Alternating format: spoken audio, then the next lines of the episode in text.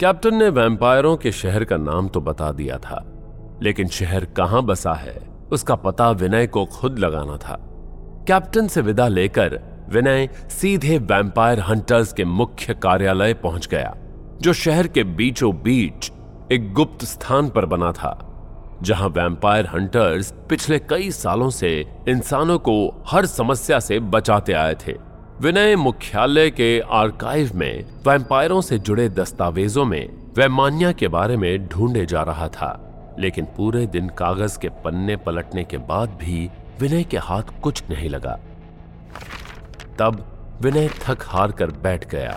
तभी उसे अपने सामने सालों पुराना एक हैंड ड्रॉन मैप मिल गया, जिसमें किसी ने भारत के सारे जंगलों पर क्रॉस मार्क लगा रखा था, सिवाय एक जंगल के। विनय ने अपनी जेब से एक और मैप निकाला।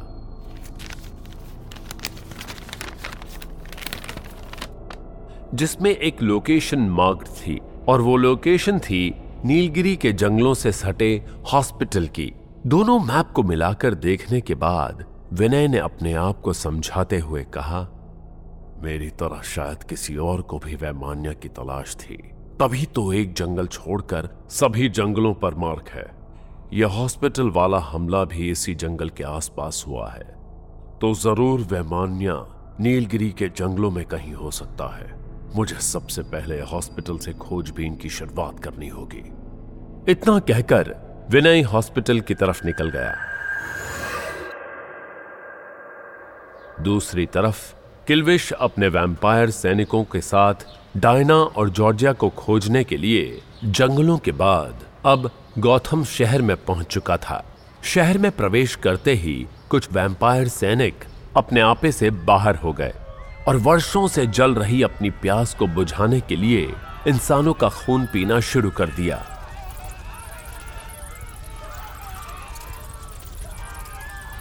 देखते ही देखते वैम्पायरों ने सैकड़ों इंसानों को अपना शिकार बना लिया और कुछ डायना और जॉर्जिया को खोजने में लग गए। किल्विश सैनिकों की तबाही रोक पाता। उसके पहले वैम्पायर सैनिकों की तबाही मीडिया के माध्यम से चारों तरफ़ फैल गई।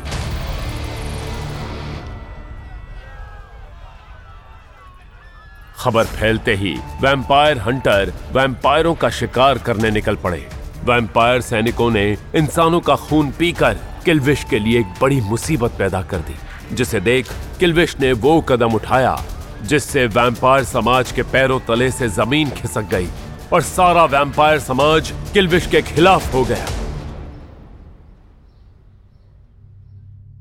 इधर इन सबसे अनजान डायना ने गार्ड का सिर धड़ से अलग कर दिया था। शरीर खून का फव्वारा छोड़ता हुआ ज़मीन पर तड़प रहा था। सामने का मंजर देखकर नर्स सन्न पड़ गई। एक पल के लिए तो उसे अपनी आँखों पर विश्वास ही नहीं हुआ। और फिर जब होश आया तो किसी लाश की तरह वो एक जगह पर बिना कुछ बोले चुपचाप खड़ी हो गई। थोड़ी देर के बाद जब शरीर शिथिल हो गया तो डायना ने नर्स की ओर देखकर पूछा मेरी बेटी कहाँ है? उसके साथ तुम लोगों ने क्या किया? मुझे सच सच बता दे नहीं तो तेरा भी यही हशर होगा. मैं कसम खाकर कहती हूँ मैं उसके साथ कुछ भी गलत नहीं करना चाहती थी लेकिन अचानक ही उसने मुझ पर हमला कर दिया। और अपनी जान बचाने के लिए मैंने उसके शरीर में एनेस्थीसिया का एक इंजेक्शन लगा दिया। मैंने जितना डोज उसके शरीर में डाला था उससे तो हमें लगा कि वो ज़िंदा नहीं बचेगी। और फिर हम डर गए। उसके बाद उसे मालगाड़ी में डालकर यहाँ से दूर भेज दिया। मालगाड़ी? कौन सी मालगाड़ी में उसे डाला था? नर्स ने गार्ड की लाश की ओर इशारा करके कहा ये तो बस इसी को पता था। जब तक मैं अपनी बेटी को खोज नहीं लेती तब तक तुम मेरे साथ ही रहोगे। चलो रेलवे स्टेशन। गार्ड की लाश को स्टोर रूम में छोड़ डायना और नर्स रेलवे स्टेशन जाने के लिए निकल ही रही थीं कि हॉस्पिटल के मेन गेट के बाहर डायना ने कुछ ऐसा देखा जिसे देखकर उसके बढ़ते कदम हवा में ही रुक गए।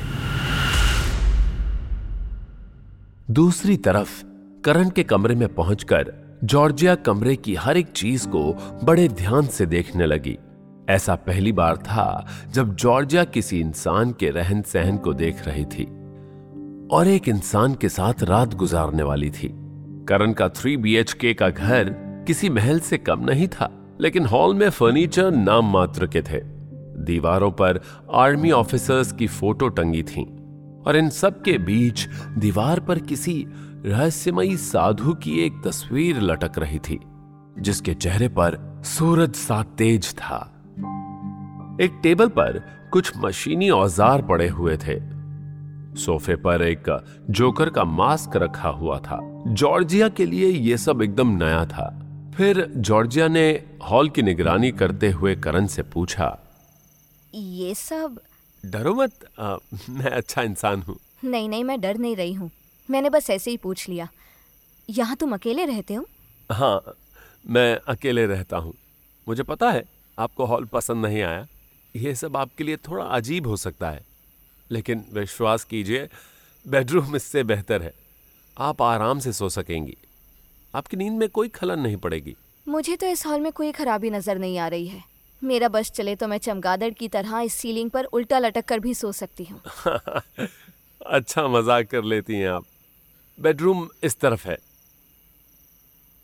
बेडरूम तो अच्छा है आपका। रात काफ़ी हो चुकी है। आप चाहे तो सो सकती हैं। लेकिन अगर आप भूखी हैं तो फ्रिज में सुबह के बने हुए नूडल्स रखे हुए हैं। मैं ले आता हूँ। नूडल्स? अब इतनी रात में तो बस यही मिल सकता है क्योंकि अभी तो सारे रेस्टोरेंट बंद हो चुके होंगे और बाहर से भी मैं कुछ मंगवा नहीं सकता। सॉरी। जॉर्जिया की तरफ़ से कोई विरोध नहीं आया तो करण नूडल्स लेने किचन की तरफ़ चला गया। नूडल्स और दो ग्लास पानी प्लेट में रखकर जॉर्जिया की ओर बढ़ चला।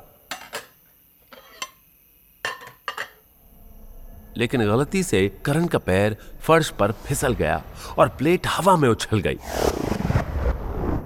जॉर्जिया दीवार पर लगी तस्वीर देखने में व्यस्त थी लेकिन तभी वो झटके से पीछे मुड़ी और उसने हाँ? नूडल्स के एक बोल को हाथ में पकड़ लिया और दूसरे हाथ से करण को पकड़ लिया और जॉर्जिया को लगा अपनी शक्तियों का प्रदर्शन करके उसने करण के दिमाग में अनचाहे सवालों को पैदा कर दिया होगा लेकिन जैसे ही उसने ध्यान से सामने देखा उसके दिमाग में खुद ही कई सारे सवाल तैरने लगे।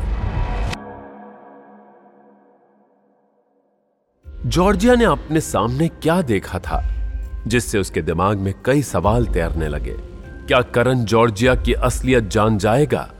डायना ने हॉस्पिटल में ऐसा क्या देखा, जिसे देख उसके पाँव ज़मीन पर गड़े के गड़े रह गए? क्या विनय वैमान्या का पता लगा पाएगा? किलविश ने ऐसा क्या किया जिसे देख वैम्पायर समाज उसके खिलाफ हो गया? इन सारे सवालों के जवाब जानने के लिए सुनते रहिए वैमान्या, सिर्फ़ ऑडियो पिटारा पर।